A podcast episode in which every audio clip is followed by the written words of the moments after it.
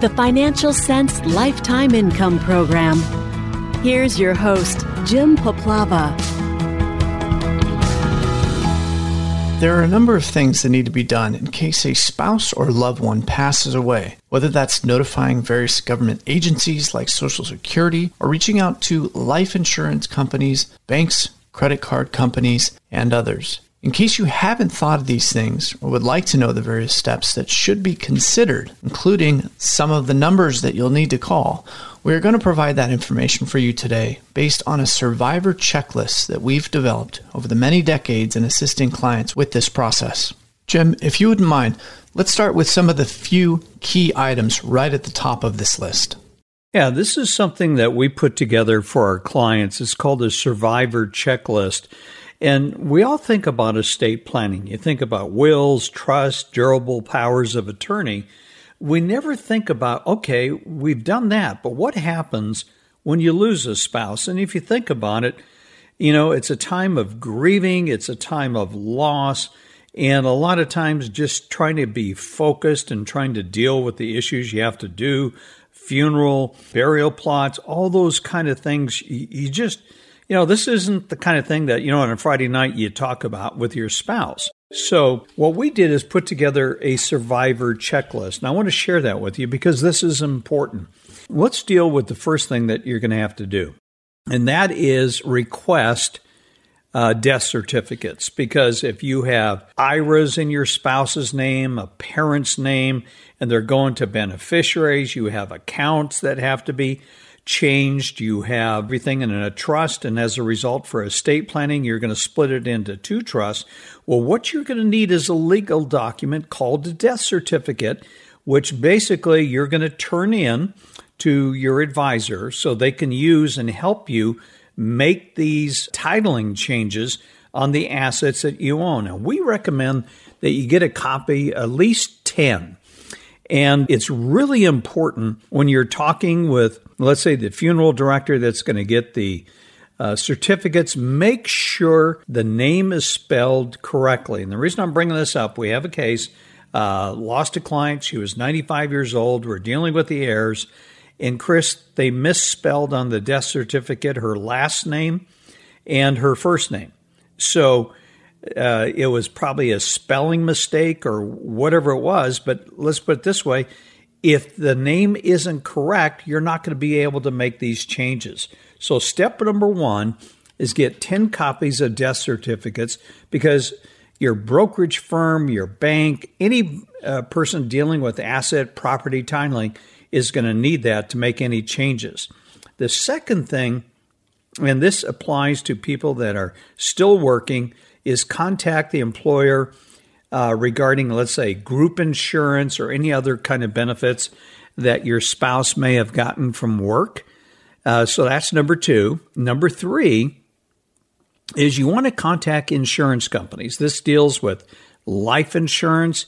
If uh, your uh, the deceased spouse or parent had life insurance policies, auto insurance, you need to let the insurance company know, hey, uh, we don't need two uh, people insured on driving a car, uh, health policies, etc. So these are all done with priorities that need to be done. Another thing that is really important here, and that is, for example, if uh, let's say a parent or a spouse was a government uh, retiree or employee, need to contact the Civil Service Personnel Management Office and that number is 1 888 767 6738. And then also, if uh, a parent or spouse was in the military, contact Defense Finance and Accounting Service, which is 1 800 321 1080.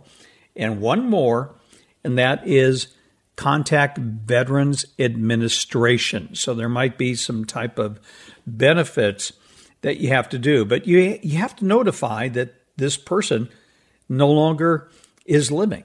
And so there's going to be changes, whether it's policies, whether it's insurance benefits, whether it's property titling, whether it's things with the government, the military.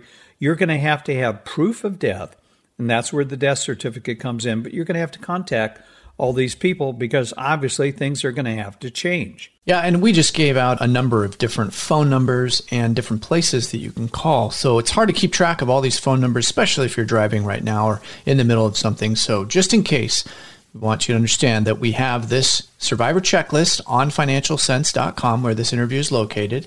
So if you want to access it there, we'll have all the numbers and then the 16 different things that uh, you need to do as far as the checklist goes when a spouse or a loved one passes away. And also, if you are unable to find this for any reason, you can also just go to financialsense.com and hit contact us and let us know that you want us to send you this, and we can happily just email it back to you right from our contact us page. Yeah, and once again, these are all done with priorities, and the first thing you're going to need, and you're you're probably going to get this talking to the funeral director about getting the death certificates, and please take your time, fill it out so the name of the deceased person is spelled correctly. I can't emphasize how important that is because a lot of institutions, banks, brokerage firms, even real estate companies, you know, they, they get real specific. And if the name on the death certificate doesn't match exactly the person that passed away, uh, nothing's going to be done. So, really take the time uh, filling out the form at the funeral director's office, the name is properly listed and spelled, and you're going to avoid a lot of headaches. Now, I want to talk about something that this deals with planning. The next organization you need to contact is the Department of Social Security. Now, let me deal with uh, husband and wife. Let's just say the husband passed away. What you are going to do as a surviving spouse, the bad news is you're going to lose one Social Security check. Now, what will happen is you have the option of a surviving spouse of either keeping your existing Social Security if it's larger, or your deceased spouse, your husband's Social Security, which in many cases is larger. So you get the option of which one you're going to keep. However, you need to contact the Department of Social Security. You need to give them the Social Security number of your deceased spouse, let's say in this case the husband. You're also going to need to uh, give them your Social Security number. And you, you want to get this done because if they keep sending checks to your deceased spouse, you know, you're going to have to pay that back. So this is something you want to do immediately and contact them and then you know talk to your advisor you know in most cases you're probably going to if the husband was the main breadwinner or had the larger salary uh, you may want to take his social security and then you'll drop your own but bear in mind what happens here and this is why we always talk about in planning why you want to have a plan b because you are going to lose uh, one Social Security check. And let me give you an example. Let's just say that your husband's Social Security was thirty thousand a year. As a uh, spouse, let's say you got half of that, of fifteen thousand dollars. So obviously, if your husband passed away, you would contact Social Security, and you would take your husband's Social Security. That would then become yours, but you forego your Social Security. In the example I just gave, that would be $15,000 you would lose. You'd pick up your husband's. And let me just tell you, in today's market, this is going to impact your lifestyle because if you lose $15,000 in today's marketplace, you would need to have a half a million dollars in a portfolio to replace what you just lost with giving up your Social Security. So the Social Security Department allows you to take make the difference of whichever check is larger. This also applies to for some of you that may have been married, and if you were married for 10 years, uh, you are eligible for your ex husband's Social Security, even though he may not be taking it. So, this is another thing that you're going to have to apply for because you're eligible for it. I want to move on to the next item, which is very important, and that is checking items in safety deposit boxes. It would be nice if uh, both your names are on the safety deposit uh, box so you have access to it. Sometimes some banks may require death certificates. The other thing that you're going to need to do because you're going to be dealing with filing maybe a 706 return, you, you still have to file income tax returns. And I'm going to come back to this, uh, circle back to this in a minute. But what happens when a spouse passes away? You can still file as a married couple for two years. But I want to deal with an issue. In addition to losing your Social Security, after two year period, you're going to go into a single payer tax bracket. And let me just give you an example of what that might mean. If you're married, you don't hit the 22% tax bracket until your income is 80,250. However, if you are single, you hit the 22% bracket at 40,125. Same thing with the 24% brackets, It's 171,000 if you're married, 85,000 if single. So you could have actually less income and move into a higher tax bracket. So you're going to want to get together with your advisor and talk about okay, I've got less income. I need to make up for the loss of my Social Security. What can I do? But also, I may be put in a higher tax bracket. And so that's why you really want to contact your advisor, your financial planner, and talk to him or her about what is going to change in your life, how your income will be changing in your tax bracket. So that's something. Another thing you're going to want to do, maybe uh, you both had credit cards. So you want to contact the banks and the credit card companies uh, and tell them about the account. So maybe you had a joint tenancy account with your spouse. You want to make sure that's in your name. And then also uh, what uh, the probate laws are in your state. Because now, let's say if you put the bank account in your name, and then something happens to you, if it's not in a name of trust, you need to check and see if, and, and particularly depending on the amount, that you don't want to have something that's going to go through probate and hold the estate up for a couple of years to get settled. So, contacting bank, brokerage companies, changing the title. Another thing, uh, for example, let's say husband had an IRA, you had an IRA, and you're the beneficiary. So, you're going to want to change your husband's IRA over into your IRA. Another issue that uh, will also be important is if you're the surviving spouse and now the IRA is in your name, who your beneficiaries are. Typically, it's going to be the kids. And you need to let the kids know that they changed the distribution laws regarding taking required distributions from an IRA. It used to be 70 and a half. That was changed to age 72 but they also changed something else. Your heirs now have to take their portion of the IRA, they have to take it all out within 10 years. Uh, they could take it out every single year for 10 years to take it out completely. They could wait to the 10th year or maybe wait to a year when they're in the lower tax bracket. But you got 10 years to take it out now versus before it used to be based on your life expectancy. So if you had a child age 40 that was inheriting your IRA, they would have a life expectancy of somewhere around 45 years. They would take out 145th. That's no longer the case. It all has to be taken out over a 10 year period of time. The other thing that you're going to want to do, and this is why, you know, hopefully you have an advisor you work with, but you want to locate your balance sheet and hopefully you, you do a lot of this in advance when you're both living because what you don't want to be doing is scrambling. And we run across this occasionally where you, let's say you had the deceased spouse had five or six different bank accounts, had different brokerage accounts, different IRAs. You know, this is why you want to keep things simple because it's going to be much easier on your heirs and it's going to be much easier on your surviving spouse.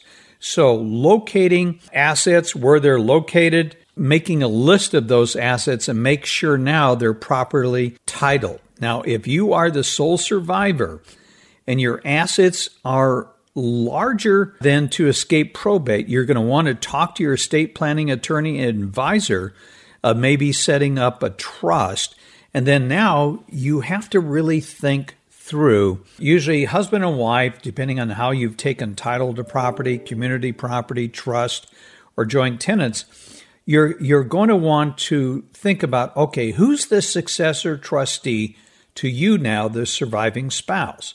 This is something you're going to want to talk to your attorney and also talk to, you know, maybe your advisor about this because now you are by yourself. Who takes care of you should you become sick, ill, or eventually pass on. Also, think about uh, durable medical powers. Uh, we just had a case where husband passed away, and it was decided to make one daughter the trustee, who was more savvy financially to help mom, but another daughter as durable medical powers because that daughter lived in the same town as mom. So if mom got sick, had to go into retirement home, had to go into the hospital, there's somebody there on the spot that could be at the hospital, the doctor's office to make those medical decisions. So this is you're going to have to rethink how everything changes now that you're by yourself. Another thing to do is if you were let's say your your husband or spouse was still working in a business with a partnership, you might want to look at buy sell agreements that existed at the time. Usually they're funded with insurance.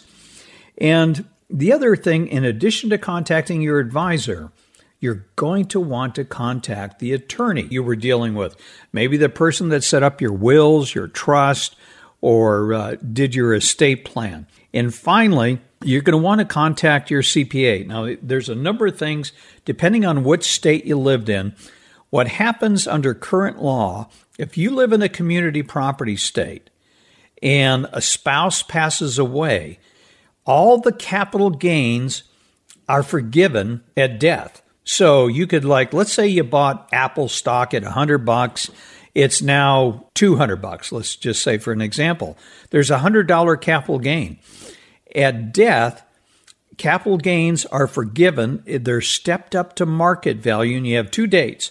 You have the date of death or 9 months later. We have a situation right now with a particular client that has some very high growth oriented stocks that we've been in.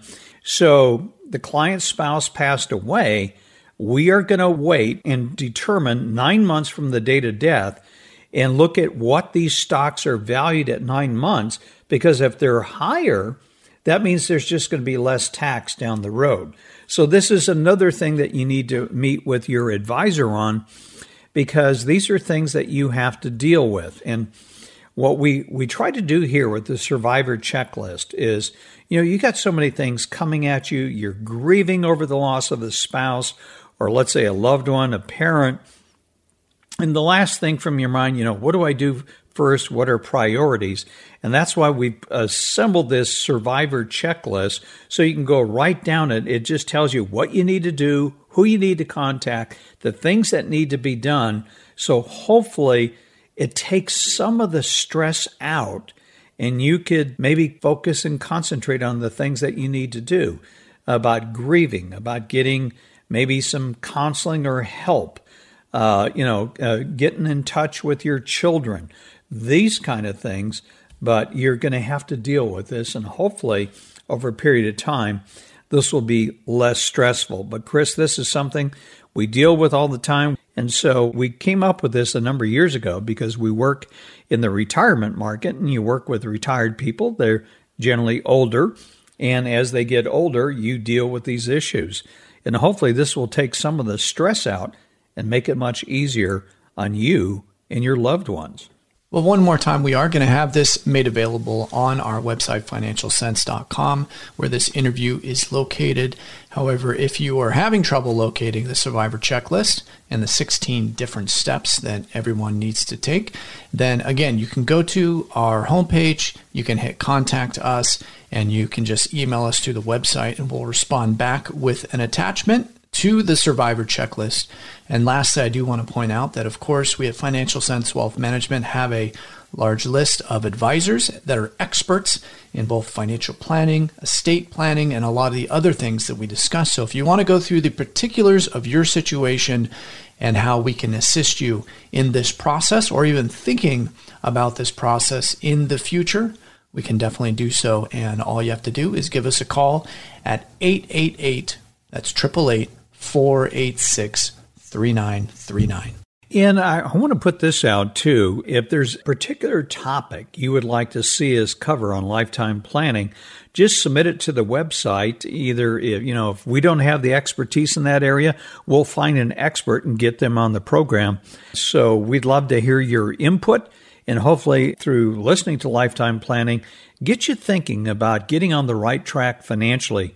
In the meantime, on behalf of Chris Sheridan and myself, we'd like to thank you for joining us in on this week's program. Until we talk again, we hope you have a pleasant week. The Financial Sense News Hour is for informational and educational purposes only and should not be considered as a solicitation or offer to purchase or sell any securities. The investments, investment strategies, and investment philosophies discussed or presented on the News Hour each involve their own unique risk factors, which are not discussed on the show. Responses to listener inquiries are based on the personal opinions of the Financial Sense staff and do not take into account listener suitability, objectives, or risk tolerance. Financial Sense News Hour and its parent company shall not be liable for any any financial losses that result from investing in any companies mentioned in Financial Sense or arising out of the use of any material on the news hour. Please be advised that you invest at your own risk.